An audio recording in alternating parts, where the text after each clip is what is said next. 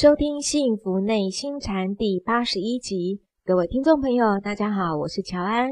与我们一起在线上的是内心禅创办人，也是钟岭山内心教育基金会董事长张庆祥张讲师。张讲师您好，乔安好，各位听众大家好。在节目的一开始啊，我们先来进行张讲师的解惑时间。在呃这个解惑的这个一开始，我透过两个实事来请教讲师一个问题哦，是这样，第一个。是在我们那个空军啊，有个雷虎小组，他们在空中训练的时候发生了擦撞的坠机意外哦。那这个不幸殉职的雷虎小组的庄姓飞官，其实在他这个飞机坠毁之前啊，他有足够的时间可以弹出逃生，因为塔台在当下时间就一直叫他赶快跳出来这样。但是呢，这位庄姓飞官为了要躲开下方这个稠密的住宅，他就特意的把这个飞机继续开往。到这个人烟比较稀少的农田上方，然后呢，再跟飞机一起重摔地面，然后身亡了。那因为他这样舍身救人的精神啊，也让这个当地的居民就说啊，他真的是真英雄哦。想请到讲师，在这个当下零点几秒，假设他做出来的决定是说，他真的听了塔台的指挥，他真的呃跳下来，然后保住了他自己的生命，但是又造成了人民财产的损失，那这样子大家会不会怪他？呃。这个当然，百姓如果受到损伤啊，嗯，那个交相指责，这种严重性也是可想而知的啦。是啊，那这样的一个呃军人呐，呃，可以说在这个危急的时刻能够做出舍己为人的举动啊，嗯，真是无愧于他的这个国家了啊，无愧于他的人民啊。嗯，那么刚刚提到说在。这么短的时间之内啊，啊，如何还能够做出这么英明的抉择啊？对啊，讲师这是不是大小先后？对，这个就是一个大小先后的一种训练，是大小先后的一种意志。嗯，呃，不过基本上任何国家培养军人都是为了要保护他的人民啊。是，呃，所以这种中心思想如果落实的根本彻底的话，那么每一个人都应该。啊，在必要的时刻可以牺牲自己呀，啊，去成全他的国家，去成全他的国人呐。是啊，这个就是一种这个舍己而成人的这种情怀呀，可以说是非常了不起的啊。对，那讲师我觉得这个很不容易。当然，如果是在军人这样子的一个培养训练之下，可以在零点几秒做这样的一个决定，呃，那表示这样的训练非常的成功。但是我们一般的人哦，如何在平常？可以大小先后，马上在立马中做到正确的抉择的这种能力，应该怎么培养呢？在一般的这个呃社会里面呢，嗯，我们现在所关心的题材啊，是怎么样为自己挣得多少的利益呀？对，呃，或者是你经营一个公司，你所关心的题材啊，是怎么样把人家给比下去，是让自己呢能够凸显出来，是对不对？是。啊，让别人垮台，让自己能够永续经营，对，这完全是一种负向的一种思维。当然，很多人会说，那在这个啊社会上，你要立足，你必须如此。其实倒未必啦。我们做好自己分内的事，是那其他的成果呢，就交给这个社会上的人士来做抉择。是，你白的心哦，不应该是把别人弄垮，然后自己站起来。因为更好的经营的心态，应该是说我怎么样把产品做好呢？让买的人、让吃的人、喝的人，好更有益处、更安心，对不对？对。那这个人就不一样。对。如果你一个人经营事业，你只想到的就是钱，你只想到是怎么把别人弄倒，那你手段也真的很高明。那你也弄倒了很多人，你也真的很出类拔萃。是。然后你甚至做了很多亏心事，然后你真的赚了很多钱。是。可是我告诉你，你过了五十岁。到了六十岁，你脸歪嘴斜的，嗯，各位真的是连气色、眼神都不一样。对，那个形态几乎跟丛林中的畜生已经没什么可以划分。对，如果你是一个胸怀磊落的人，你是一个成人成己的人，你做事情只想把自己本分做好。啊，我战不过别人，我得不到别人的社会的青睐，那是我的责任嘛？那是我做的不够好嘛？他只要求自己，那么这样的人，他经营事业一辈子，他过了五十岁，他到了八十岁，他就一副慈眉善目的样子。各位，你不要觉得我这是开玩笑，你存什么心呢，就有什么样的相啊。对，这是一定的。一个狭隘的人，就一副狭隘的样子。是。你曾经看过这样很漂亮的人，谁见谁爱。过了十年啊，宛如另外 完全相反的人。我们不是说他苍老，你看那个老阿妈，嗯，老得很可爱，是。但是也有人老老得很可憎，你没有觉得吗？是，是因为气质，气质来自哪里呢？心，心。因为你的存心一宽和，全身的气都宽和，气的直就宽和。是。你的心一拘逼，全身的气就拘逼。是。对不对？这个叫做气质。气质由哪里来呢？由存心呐。存心啊，所以刚刚我们在谈说，怎么样训练这种心境？对，你平常就要怀着牺牲自己成就别人的心。各位，你要知道一件事情：一个飞官驾了飞机上去，真正战争开打的话，有去无回，哎，就要有这样的一个。任何的飞行员都有这种要捐躯的准备，准备，对不对？那种豪情壮志，肯牺牲，他才肯走上这条路。是，要去赚金钱。要去赚名望的人，他不会走上这条路。嗯哼，啊，所以坦白讲，当时要报说我要当飞行员，这个人本来内心里所存的意识，已经有比别人更高的爱国情怀，对，气质很好，并且他早就有捐躯的准备。是，那你不能想象说我整个世界都是太平啊，都不用打仗啊，万一打仗，你就要驾飞机出去呢？一出去五个人。只有两个人回来呢，是不是这样吗？所以这种人他早就在骨子里啊，在他的行业里面哦，就天天都一种豪情壮志，因为他随时准备捐躯。所以这种人呐，他的气宇轩昂，他的正气凛然。对，所以为什么《论语》里面呢，孔子说啊，礼人为美啊，礼人为美，礼人什么意思啊？那个礼就是环境，嗯，仁爱的人呐。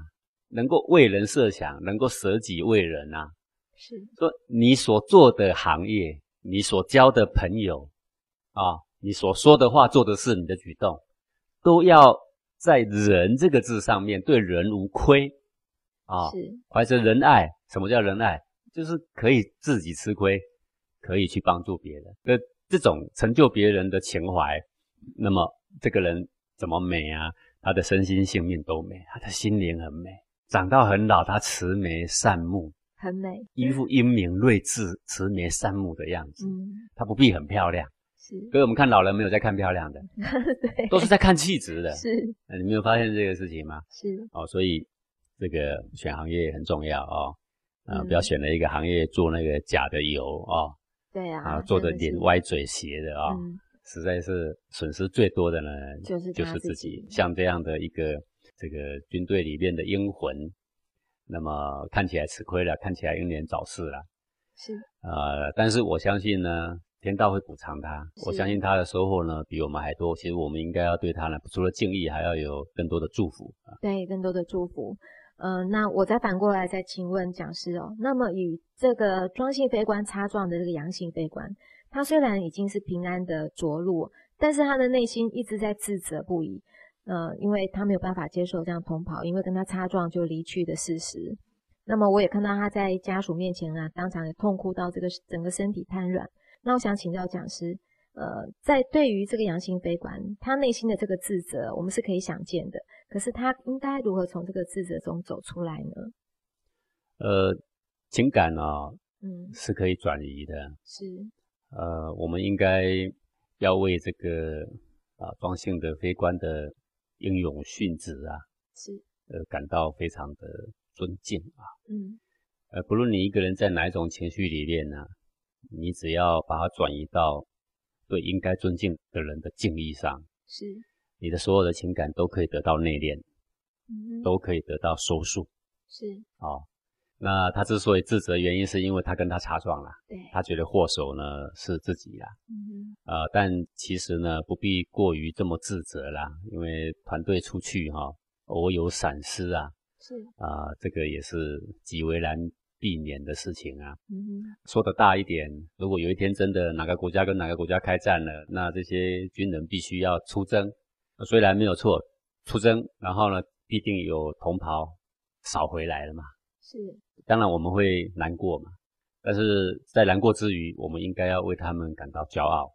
是，哦，为什么呢？因为肯牺牲自己的生命去护全他的国家的人，那是多么的值得敬重，对不对？嗯啊，当我们情感呢，把它转移到这个方向来的时候，属于啊那种遗憾啊、自责的成分呢，就会大幅的降低。是给他祝福。第二个问题呢，就是说有一对夫妻呀，他的老婆怀孕八个月，那这对夫妻呢就出去散步，再回到家里，打开门以后，他这个先生都觉得家里面气氛怪怪的。诶果真就有个小偷躲进他们的浴室里面。那这个核心男子他就担心这个小偷会伤害他老婆啊，所以他就开始跟这个小偷扭打。然后呢，他就用之前学来的这个擒拿术哦，就制服了小偷。但是没想到。因为勒住这个小偷脖子勒太久，这个小偷就被屋主给勒死了。那么这个屋主呢，也就因为过失杀人就被抓进警察局了。然后呢，这个小偷的弟弟就为他这个哥哥抱不平啦，他就说：“哎，只不过去你家偷个东西，有必要把他勒死吗？”请问讲师，如果是您回到家，突然发现有歹徒躲在你家，你会怎么做呢？呃，这个叫做。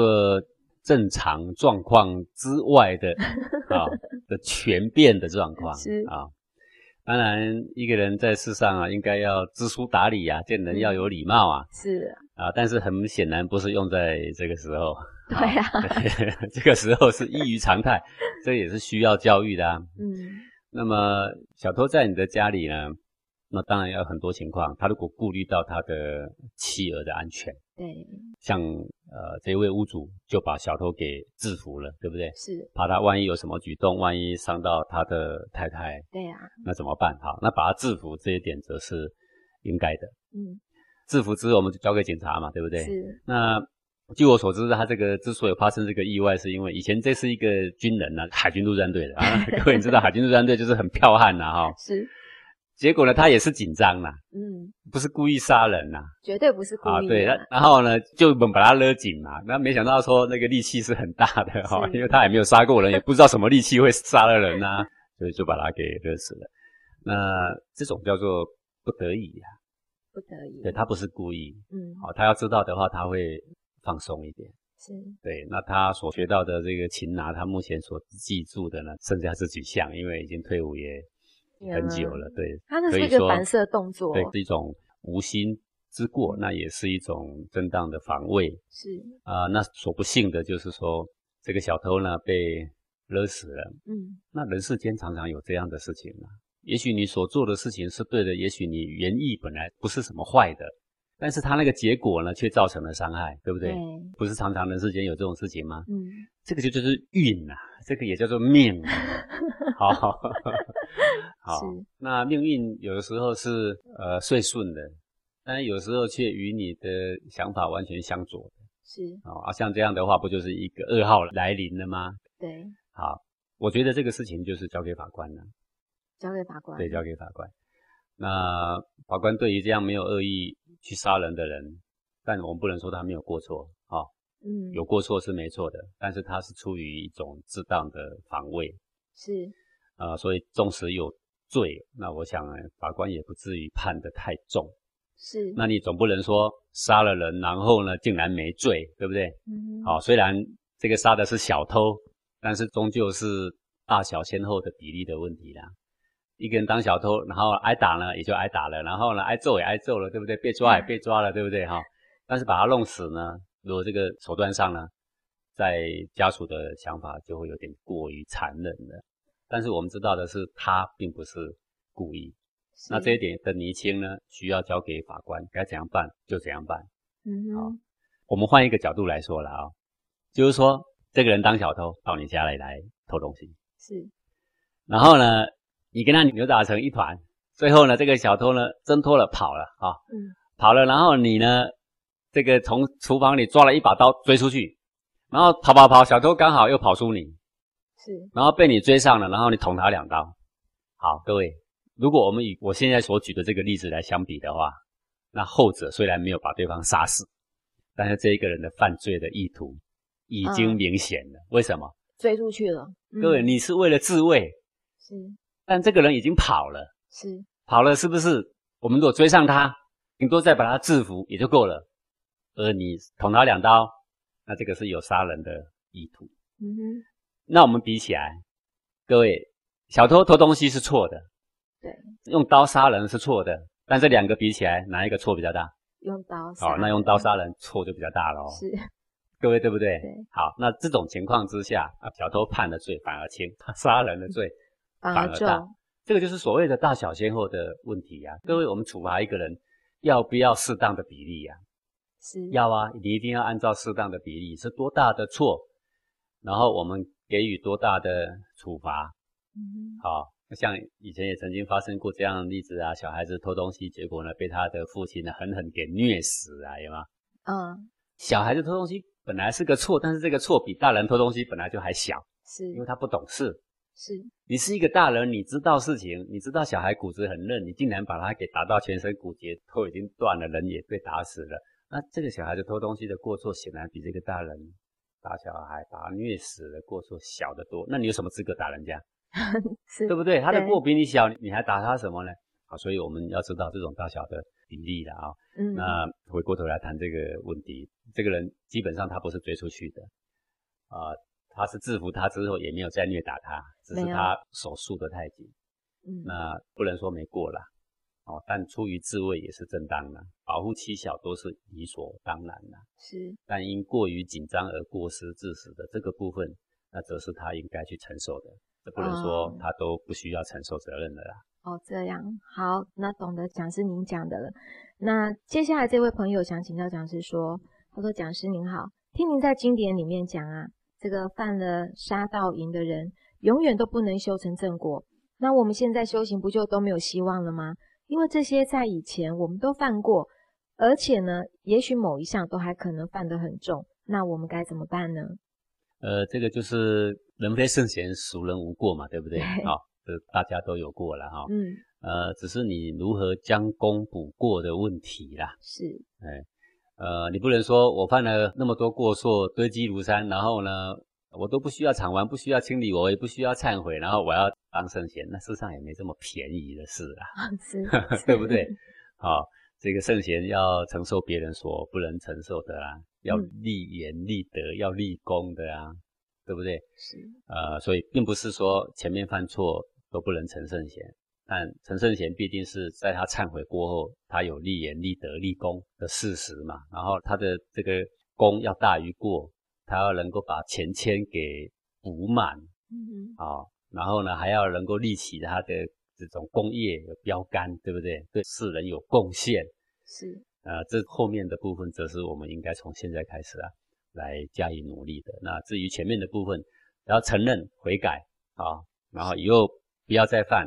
那这也就可以了。是，谢谢讲师。这个朋友想请教讲师说，讲师在我们学了知言之后呢，我对自己内心的言都会多多的去觉察，同时我对别人背后的言也看得更清楚了。有一些人呢，的确能力很不错，做的事情也很好，很棒，但是就是非常的要求认同。我如果想要让他多做一点事，只要我愿意去跟他说一些鼓励、夸奖的话，对方马上就会做得很积极。但是我又觉得这样不对啊，因为这样不就是在喂养他的习性了吗？可是我如果都不夸赞他，他的热情很快就没了。所以想请问讲师，我应该怎么与这样的人相处，才能够让对方既能够保持工作的热情，又能够谦虚下来呢？呃，这个圣贤的度世的苦心啊，它是有阶段性的啊。是，所谓阶段性，就是说，呃，这个人他需要鼓励。那么我就善用他的这一点呢，然后引导他更能够向上，好，嗯。然后当他向上到一个程度，那么我还要再想想，我要改由用什么样的引导，使他能够再向上，而不会停滞在这个地方。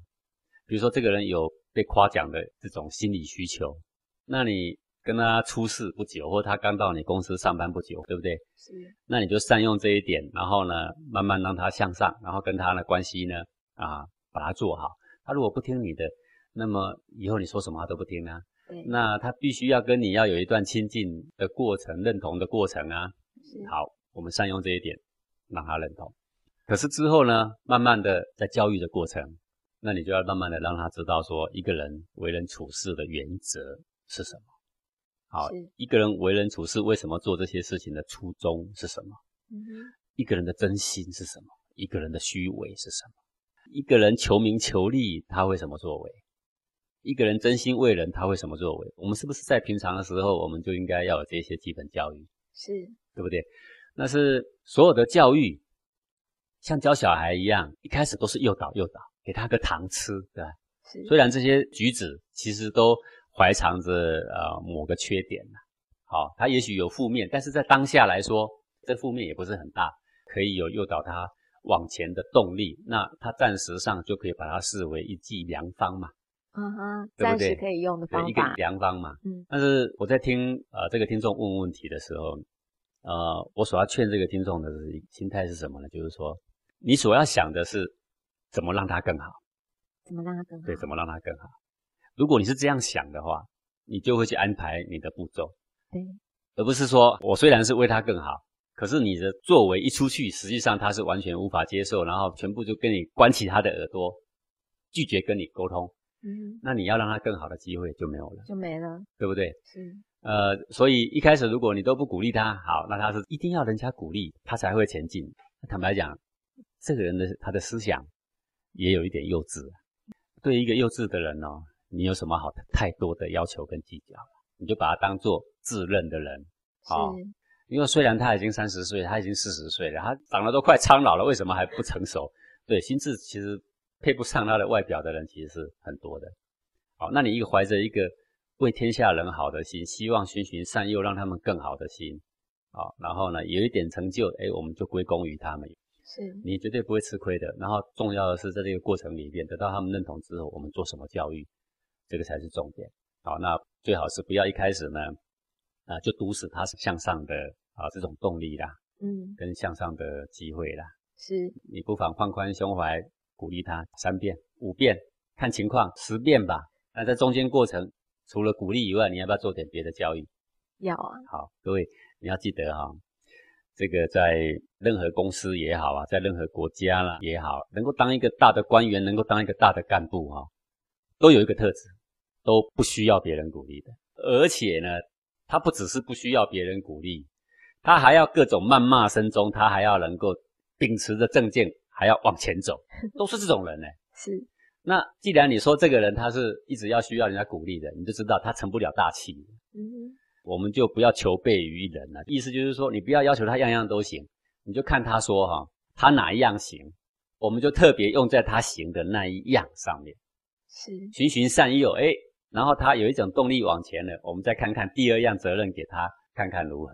嗯哼，好，当然希望有一天他能够成为所谓核心的人物，但是核心的人物都是要自己能够挑起担子的。啊核心的人物呢是要放弃自己的荣辱去关心别人的呀，对不对？是，好，那种人呢是需要慢慢慢慢培养而来的。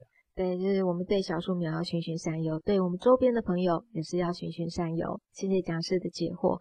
那这位朋友想请教讲师说，呃，时常听到别人讲一句话，叫“水清则无鱼”，似乎有很多的事情好像是不需要这么清楚明白的，所以有很多的人就会用这句话来作为一个理由去应对事情，比如一些不清不楚的情感关系啦，或者是比如对一些事情的真相啦，比如对一些做法的对错等等。所以我就很疑惑，到底这句话真正的意思是什么呢？那么大家都运用这句话可以吗？还有，请问讲师，到底有什么是必须清楚明白的，而又有什么是可以装糊涂的呢？请讲师解惑。这个“水清则无鱼”啊，是常常听到的话哦。是。呃，他所指的意思，就是要对人呢要循循善诱啦。是。啊，对一个人要。更宽阔的心，啊，容许那种一般人的错误。那当你容许他的时候，得到认同之后呢，然后慢慢慢慢把他诱导向善。这个跟我们刚刚上一题所讲的，嗯，这个话题呢，其实同样的意思。同样。对。那一开始他并不成熟，但你对他却很苛求他的小小错误，每一丁每一点，通通要把它挑出来的话。那么这个人他就不能适应了，他就离开了，对不对？对。所以对于新的人，对于刚进来我们的公司的人，刚进来这个团队的人，啊，你要给他一个适应的期啦，好，然后呢，忽略小错误，举出我们应该举的德性是什么，善的是什么，值得称道的是什么，你把它举出来。是。那对于他那些很小很小的习性啊，那个我们可以忽略。是。对你才不会失去了你的焦点。你的焦点是希望这一群人呢，呃，往前面走更大步，但是你却被这些小小的绳索把你绊住了，你一步都走不开。所以看目的。对于比较自认的人，对于见解不开阔不广的人，对于自我要求不高的人，对于依赖性强的人，我们就用这句话：“水清则无鱼。”你放宽放宽松一点，就像在诱导小孩子一样，慢慢的骗，把他骗上岸。是好，但是这句话只适合用在中下等的人的身上，它并不适合用在中上等的人身上。对不对？对一个国家来说，一个公务员，他每次呢收个贿赂，他只收两千块，虽然是数字很小，可是这可以饶过吗？不行，这不能饶过。嗯，为什么？因为所谓的官就是一个领导人嘛，是是要做明父母的嘛。是，它不再适用于这个“水清则无鱼”这句话，是小孩子用的，心智不成熟的人用的，对不对？是，不是一个心理健全的人、顶天立地的人当领导人的人用的啊？是，对不对？所以。啊，这句话不能用在所有的地方，只用在正要诱导的人，他比较初阶，他比较低阶。嗯哼。那么我们希望给予他们充分的机会，可以力争上游，那个时候才用的。是。等到他成熟了，我们的要求也就慢慢来了。是。等到他真正成为领袖的时候啊，那不是在要求了，那个一犯错啊，就要加以惩罚了。你看那个官一贪污，就要抓去关了。是对不对？为什么不水清则无鱼啊？如果一个国家一上台说：“哎呀，水清则无鱼呀，我们对官员的贪污不要太计较。”各位，你的感受如何？这个时候该下台的应该是这个领导人，对对不对？对，对于明事理的人要求要很高，对于不明事理的人要求可以放低。是，所谓放低，不是永远放低，是给你机会，给予一个宽阔的时间。是。当他的观念慢慢的成长的时候，好，那我们的要求呢就可以再进一阶，啊，这个就是之所以讲这句话，是圣贤度世的苦心呐，嗯，啊，不希望在啊这些还很自认的心灵都还没有一点点准备，也没有给他一点转还的时间，然后就把言行用在他们的身上，严厉的谴责用在他们的身上，这个呢就是手段有一点太苛虐了一点。啊，是一种古圣先贤的仁厚的情怀啊，才会产生这个话。但这个话并不是叫你要来不明事理啊，实际上用这句话的人要非常明事理才用得来啦。啊，懂了，感谢讲师的解惑，也欢迎各位听众朋友来信提问或者来与我们分享您的心得。我们就先进一段广告，待会回来喽。妈妈，你在干什么呀？我在听幸福内心禅张讲师讲课呢。妈，你什么时候也带我去见见张讲师吧？哦，你为什么想见张讲师呀？因为我感觉他是一个很有学问的人。啊，你怎么知道呢？你能听懂吗？我听不懂，但是他让你改变啦，变成越来越有耐心的妈妈啦。那你的老师一定学问很好。嗯，我也想跟他学习。哦，原来是这样的，嗯，你怎么区分学问好还是不好呀？嗯，当然啦，有学问的人很多，但是只有能让你的耐心变好或者态度更好的才是好学问。如果你不仅没改变，而且经常嫌弃别人，不喜欢别人，那就是学坏喽。哦，原来在你眼中，你是这样判断妈妈学的好学问是好的还是坏的呀？对呀，妈妈，而且不止你一个人是这样的喽。虽然我不懂你学的是什么，但是你脾气变好啦，也肯陪我啦，做饭也好香好香的，家里也好温暖。这就是因为你耐心更好啦，我每天在家都感觉很幸福，所以你学的是好学问。哈哈哈！谢谢宝贝的肯定，你让我知道了学学问，首先是让身边的亲人受益，让大家因为我的改变而生活更幸福，这才是学到了好的学问，对吗？是的，妈妈，我长大也要去跟张讲师学习。哈哈，好啊。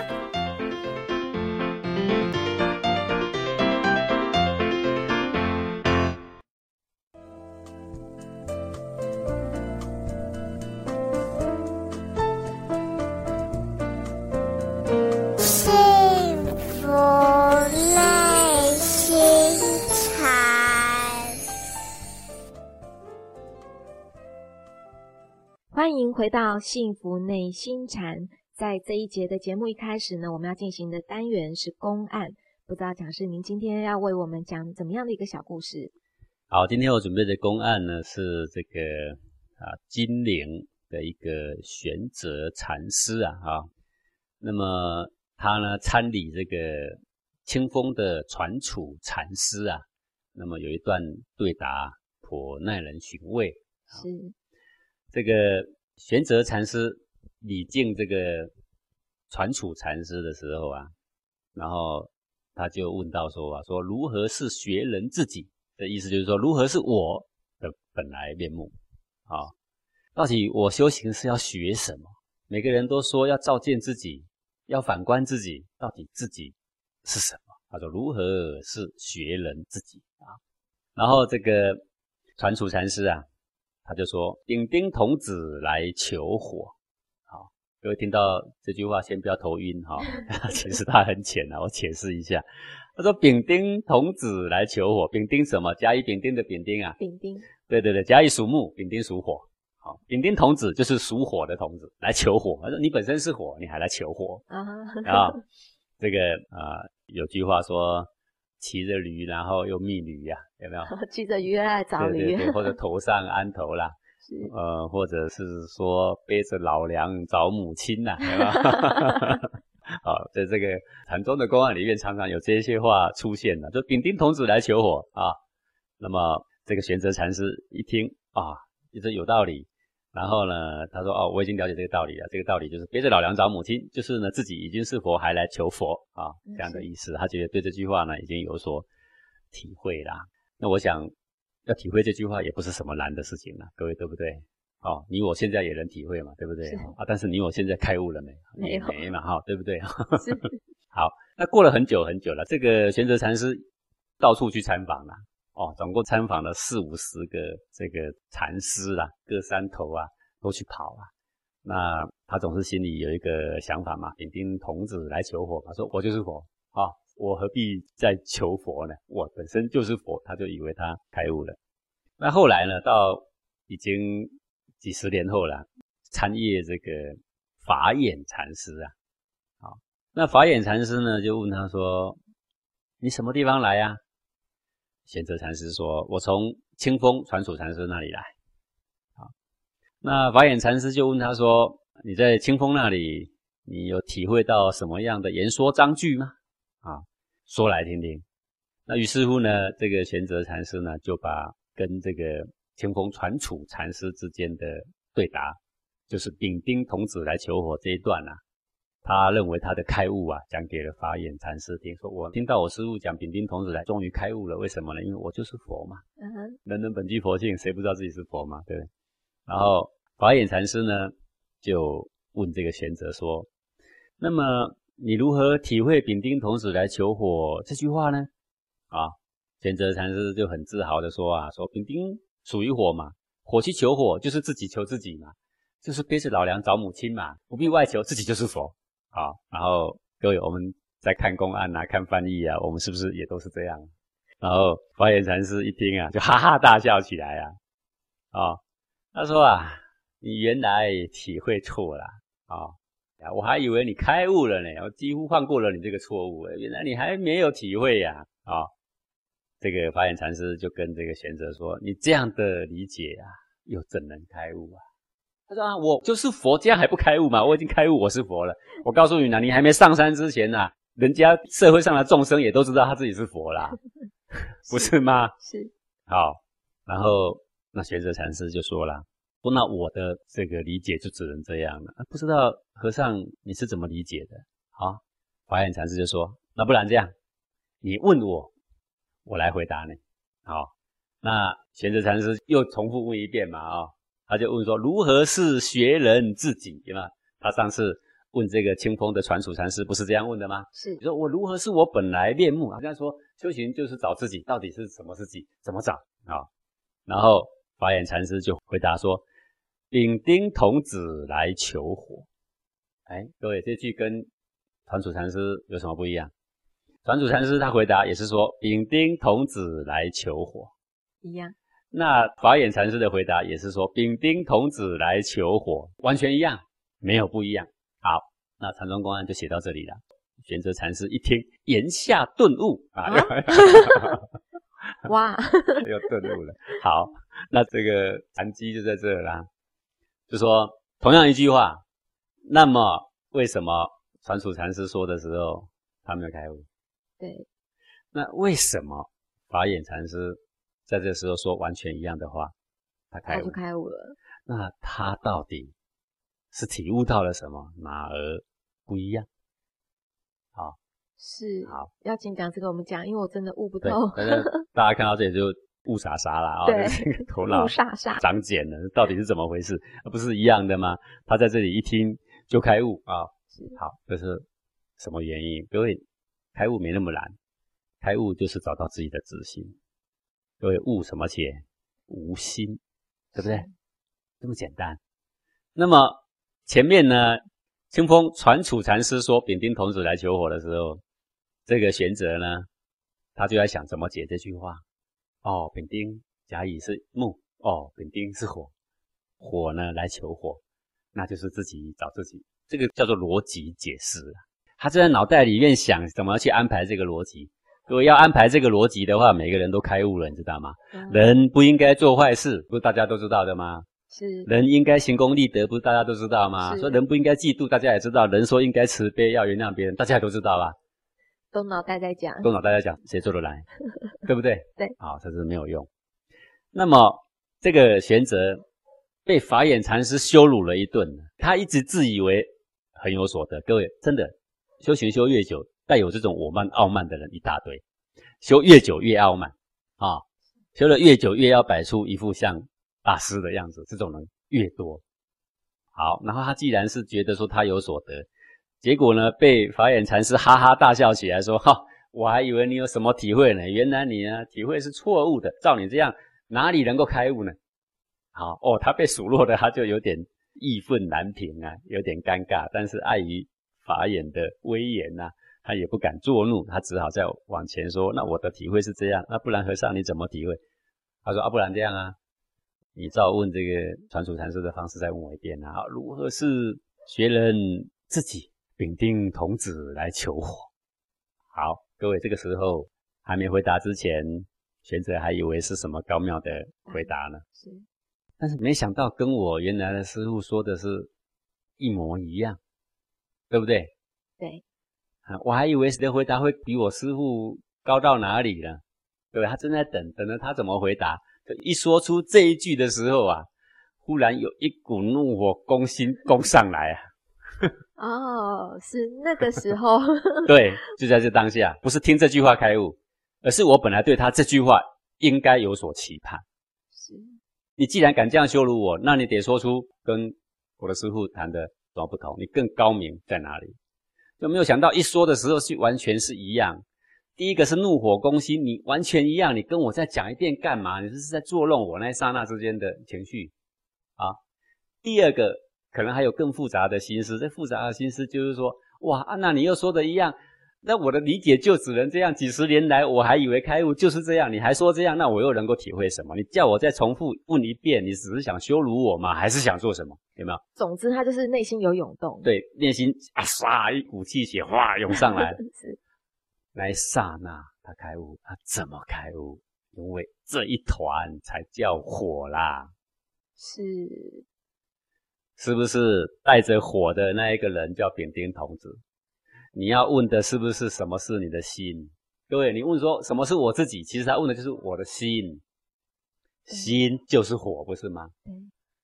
各位，为什么心是火？你很生气的时候，你有没有发现一团火涌上来？有没有？怒火攻心。对，为什么叫怒火攻心呢？为什么不说怒水攻心呢？一团火，一团火，你很明白，一团火马上热起来，哐，从胸中涌起来。这一刹那，他看到了，哦，原来我师傅的慈悲，师傅用这句话，他知道这个残疾之下人的这种习性之下，在这时候会有这样的复杂的想法，而涌出了一股火。一股傲慢，一股怒意，有没有？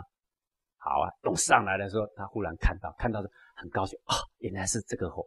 原来啊，我从头到尾没有听清楚传楚禅师的话。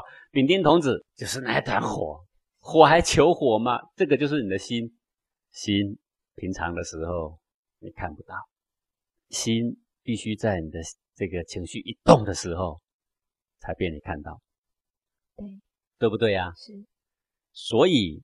以前有说，忽然骂他一声，然后啊，他开悟了；有忽然打他一巴掌，也开悟了；忽然踹他一脚，也开悟了；忽然泼一盆水，也开悟了。各位，这里是用激将法，言语的相激，一团怒火上来，你看你的心不动，你看不到。很多人修行啊，修了很久很久都没有情绪。我说这要开悟就很难了，就很难了，因为你很难跟你的心的真相见面。但我不表示说你情绪越多越好，我的意思是说。不论多还少，你要存着一副关照你的心的这种觉知，是好放在你的内心，在哪里？就在你的胸中，好在胸中。为什么我们说胸怀磊落啊？是对不对？就是在这个两乳之正中，这就是丙丁童子的那一团的火。好，所以公案就写到这里啊。玄奘禅师一听，言下顿悟，好，从此就跟在这个。呃，法眼禅师身旁啊，开始呢，他的这个修行的生涯在这边度众，这个就是他的开悟的因缘呐。啊，很多的禅宗公案的翻译啊，写的如何开悟啊，玄之又玄呐。我说开悟绝对不会离开你的心，各位，请你一定要相信这个事情，觉悟到你的心，感觉到你的心，原来修行要从这里开始。这就是我们黄庭禅所说的黄庭，我们内心禅所说的内心，哦，这个传楚禅师所说的丙丁火啦，丙丁火，对，同一个东西，同一个感觉，同一个位置，啊，就是是每一个人呢，啊，都有个内心的家，开悟呢，先要从找到你的内心的家作为第一步。是，讲师，也就是说，在我们在看这些公案的故事的时候。其实用字面来看，其实我们都没有办法看到完整它是为什么开悟，我们看了没感觉，因为只是用眼睛、用脑袋在想。对啊，内行看门道，外行看热闹。看热闹。对啊，你千万不要从字里行间不断去逻辑解释哦，丙丁啊怎样属火啦，哦这个天一生水啦，地二生火啦，越扯越玄去了啦。啊，嗯，然后说自己本来是佛啦，哦，然后越讲又越闲，然后不然就越讲又越高傲，是，这都是属于逻辑解释，对你的开悟一点用处都没有。啊，这个我们内在的真我不动叫做性，一动叫做潜。是，对，那一个人躲在森林里面，他都不动，那你看不到他。哎，虽然丛林这么多树挡着他，但是他在后面跑起来了，我们就看得到他，是清楚明白。对不对？是，所以讲是这也是您在带我们密心课程出街的时候，之所以会用那么多那么多的体验的这个课程，就是要让我们去看到这个踪迹，对不对？就是要让你的情先动，让我们的情先动。动了之后呢，然后呢，你更容易体察它。我再跟你说，刚刚未动到动之间多出了什么，那个时候你感觉你就容易抓到它的踪迹。所有的禅宗公案之所以开悟，都是禅师让。那个问道的人是当下的情绪动了，忽然开悟。对，要让他在这个当下的时候有动了，他才会叫开悟哦。对对，谢谢讲师。那接下来呢，我们要进行的单元是见为支柱。不知道讲师您今天要用什么样的案例来跟我们做说明？好，这个见为支柱呢，啊，我来讲最近呢看到的一个属于教育方面的一个题材的一个报道啊。是麻烦讲师。那这个报道呢是有关日本的家长啊，他为他们的小学生准备便当啊，都花尽了心思啊。那便当用这个食材啊，编成各种卡通的图案呐，动物的图案呐，有没有？一个个都是艺术作便当一打开，哇，好高兴啊，对不对？然后呢，就开始吃皮卡丘啦，哈，吃完皮道啦。是，这是妈妈的爱心。对，妈妈的爱心，就这个爱心呢，就大家一看，哎呀，真的是太可爱了，太有巧思，然后他的孩子吃的真的是太快乐了。是啊，然后后来大家就群起效尤嘛。后来这个事情呢，已经在日本来讲，已经变成非常普遍的现象了。那为什么要普遍呢？现在就是，如果你的妈妈不做这么可爱的便当的话，那他的小孩子吃饭的时候会自卑，会自卑，别人都那么漂亮，我都没有。对对对，这第一个。那这篇报道引起我注意的地方是在于说，在这个日本越来越多的幼稚园，他们这个强制的发布这个禁令，什么禁令呢？就是禁止家长为小孩做卡通的造型的便当。不准妈妈在做这样。不准，便当就是便当，就是里面呢就是饭跟菜。为什么？你们不要花任何巧思为小孩做皮卡丘啦，做顽皮豹啦，哦，啊，不要做这些。那各位，我们来想想为什么？对，幼稚园真正遭遇到的问题是在哪里呢？就是在于每到吃饭时间，也正是纠纷非常多的时间。嗯，每到吃饭时间，就是小孩的情绪非常多的时间。是。除了吃饭时间以外呢，它更形成了这个幼稚园的校园里面的一个霸凌的问题，还会变有霸凌。霸凌对言语的霸凌，价值观的霸凌，霸凌不一定打架，是，那最后也会演变成打架。这是为什么呢？各位你就想，这么好的爱心，对，怎么会变成这样呢？哎，这就是见微知著。嗯，对。当我们看到说这么好看的便当的时候，如果你在家里做一个给你自己的小孩子吃。是没事的，是。那坦白讲哦，如果在家里天天这样吃哈，前一个月可能很新奇，再来呢他就批评你说：“妈妈，你这个做的没有上一个好了啦。”我跟你讲，再来他也不会欣赏你的。是。哦，啊，等到你有一天没有做的时候啊，他还埋怨你，你信不信？是。好。如果天天在家这么做的话，好，说在家做自己的小孩还好了。对。但是问题是这样，你全校一个班级是这么多人。吃饭的时候，你带到班级去，只有一个学生是这么可爱的便当，哇，大家就围过来了。然后这个人就慢慢吃吃吃吃的，就有点慢慢就高傲起来，嗯得意洋洋，应该的啊，因为我妈妈你看跟你们妈妈都不一样，对不对？好，做的最漂亮。好，开始得意洋洋起来。好，第二个妈妈就效法啦，同学回去会跟妈妈讲啊，妈妈说哦，那我小孩子不能吃亏，对不对？我小孩子不能比不上人家，哎，小孩子还没比。谁先比了？家长家长先 杠起来了，比较起来了。好，第二个妈妈也开始了研究了各种食材，然后呢，什么东西当眼睛，什么东西当嘴巴，哈，每一个人都这样。好，明天呢，有了十个家长做了可爱便当，十个学生带到学校。好，中午开饭时间到了，便当一打开，哇，然后呢，这边也有，那边也有。好，接下来会产生一个事情呢，就是他们会比谁的最好。会。啊，那个没有做成可爱造型的，默默的，有没有含着泪水在旁边吃饭？觉得妈妈比较不爱我，对我的妈妈不爱我，是，对不对？啊，那十个说妈妈很爱我，但是他们还要比较，说谁的妈妈最强，对不对？然后最强的那个人又更得意洋洋，是，这个叫始作俑者，你知道吗？本来只是吃这个便当嘛，对对对，吃便当嘛，就是营养嘛，是对不对？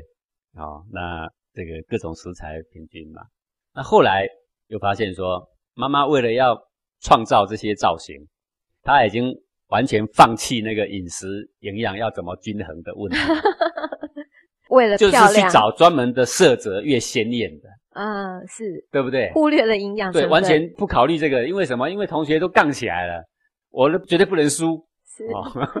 好，我一定要得第一名。妈妈也所以进入，所以小孩的营养就又失衡了。对，而且吃掉太多的色素。本来一开始红色就用红萝卜嘛，是对不对？黑色就用一只黑米嘛，是。哦啊，现在的话可能就要再加工嘛。是。后来经过调查，一个妈妈做一个便当要两个小时，两个小时做一个便当。辛苦的不是只有妈妈，还有小孩子。小孩子吃饭时间还没到之前，他们就在想啦，待会谁会第一名啊？对，对不对？好，然后学校又发现另外一个事情，什么事情呢？就是小孩在抬便当的时候，难免便当会互相推挤碰撞，会摇晃。那碰撞的时候，本来里面做的一个很漂亮的造型，有没有？脸歪嘴斜啦，都已经斜掉了。然后便当一打开的时候，大家哈哈大笑啊，哈哈大笑之后呢，然后那小孩就哭了，不吃了，回去拿便当甩给他的家长。嗯，各位严不严重？严重了。啊，这个就是太过去强调你怎么吸引别人的注意力啊，呃，太过去强调那种竞争力，之后的恶果就会变成这样。那么。我们做一件事情，也许是，呃，一开始的用意是很好的。我们常常会这样原谅自己，说我没有想到啊，其实我的用意是很好的。啊对，各位谁的用意不好？大家用意都很好，用意好不好已经不是重点，重点是说最后的结果好不好？你想想看，这是多么不平静的一所幼稚园。是，还没吃饭，所有的小孩子的心情七上八下，待会要怎么竞争？待会我要怎么把别人比下去？是，还有那些没有做造型的，不是更大多数吗？是啊，那一些人说，待会我要怎么过吃饭这一关呢？这么多人要笑我，我情何以堪？各位做一个事情，要不要见微知著啊？要。以为我们这样做肯定是没错的。我们奉为金科玉律，在世界各大媒体上不断流传日本的便当。其实很多现在也有一些台湾的家长，他们也在效仿这一些。嗯，是讲师，我们是不会想太远。其实就妈妈的一个心情，真的也只是想说做个造型，让小孩子看得很开心，吃得很开心。对对，这是第一个妈妈。第一个，后来的妈妈就不是，是怎么样 要让我的小孩争回面子？好，第三个妈妈就是怎么样把别人比下去？有没有？已经大人小孩都不再单纯。对。所以有时候我会很钦佩我们的古圣先贤呐，这些古圣先贤所提倡的东西啊，都是教你说怎么无我，怎么利益他人，是，怎么看清自己，怎么看重别人，对不对？是，怎么功成而弗居，功成而身退，然后呢，与人为善，把功劳给别人，是。这个中华文化的博大精深，就在于这些精神跟别的这个蛮夷之邦是完全不一样。是所有所有的这些没有礼仪教化的这些邦国，再怎么大，都在凸显自己。这就是现在我们所谓的个人主义。个人主义。对。那所有的痛苦的深渊，也都因为来自于这里。好，所以上次不是有一个很好的问题吗？一个小孩子，他的妈妈只要称赞别人，这个小孩子会哭。诶对。几个小孩在一起，不要说他妈妈，如果另外有一个人也一样在称赞别人，这个小孩也会哭诶。为什么？个人主义。我们强调的是你最好，你最棒。各位，这句话真的需要深思啊。是。我相信做人父母啊，每一个小孩在他心里都是最棒的。但你一直告诉他你是最棒，你是最棒的时候，他当不了第二。可是他一进入学校，一进入社会，他发现他根本不是最棒的。是。他的快乐。怎么快乐的起来？好，我们的小孩在家里要什么，我们给什么。我们不断的要供给他欢乐。我们好像小孩只要有欢乐的能力就可以了。嗯，各位家长现在不是这样吗？对。你有没有让你的小孩可以有悲伤的能力？你有没有让你的小孩可以有反省的能力？你有没有让你的小孩可以有约束自己的能力？你只注重你的小孩爱怎样做就怎样做，要顺着他的意思去做。到底对不对？哎，值得深思啊！一个小小便当给我们这么多醒思啊！各位，我们的教育是不是我们踏入了很多误区啊？是不是很多我们老祖宗本来就做对的东西，然后我们全盘否弃，然后我们新的东西又没有建立，然后把那个美国大佬的所有的制度，我们试图把它给移进来，然而它却不是最完美的。是，对，我们把自己原本好的先丢掉，然后再看一下自己，我什么都没有。然后赶快去报一个所谓的欧美最先进的东西，再把它报进来。对，一报进来才发现原来这么多残缺。是。然后我的旧的已经被我摒弃了，嗯，老祖宗已经被我骂臭头了。各位，我想我们这一代对所谓的欧美先进曾经有很多幻想，但是看看现在世界的各国的乱象，我们不禁就要开始在想，到底我们何去何从吗？对，跟着他们继续走吗？当了他的跟屁虫吗？现在大家都知道说不行了。嗯，好，就像这个，这个只是一个小小的案例啦。对，那讲是那如果正确的、比较有智慧的妈妈，当我的小朋友回来跟我讲说，我们班的那个每个小朋友他们的便当都非常的漂亮，那妈妈你要帮我做一个。有智慧的妈妈她应该要怎么说？在家里多摆几个给他看看，但是叫小孩坐下来，我告诉你，我不希望你带到学校的原因是什么？嗯哼，我不希望你跟人家比这些无谓的竞争。是，我希望呢，我们有祝福人的心。是。我希望我们能够看得到别人的好，是好，呃，我们自己错锐埋风，是，我们有善的，我们让别我们看到别人便当说啊，你真的做得很好，是，对不对？嗯，他说啊，你妈妈没有做给你吃，说我妈妈偶尔啦，是，做的不好啦，是，但是你要知道，你妈妈其实做的很好，是，你妈妈也很认真的，她不是没有能力，她也示范过给你看，但是他要告诉你说，饮食真正的目的是什么？是。饮食应该如何平均它的营养？嗯，你叫你的小孩说你很淡定的，你怎么跟他们说？是，不要跟他们比，你先认同他们说真的，你妈妈很用心，也做得很好。是，哦，当你妈妈的小孩真好。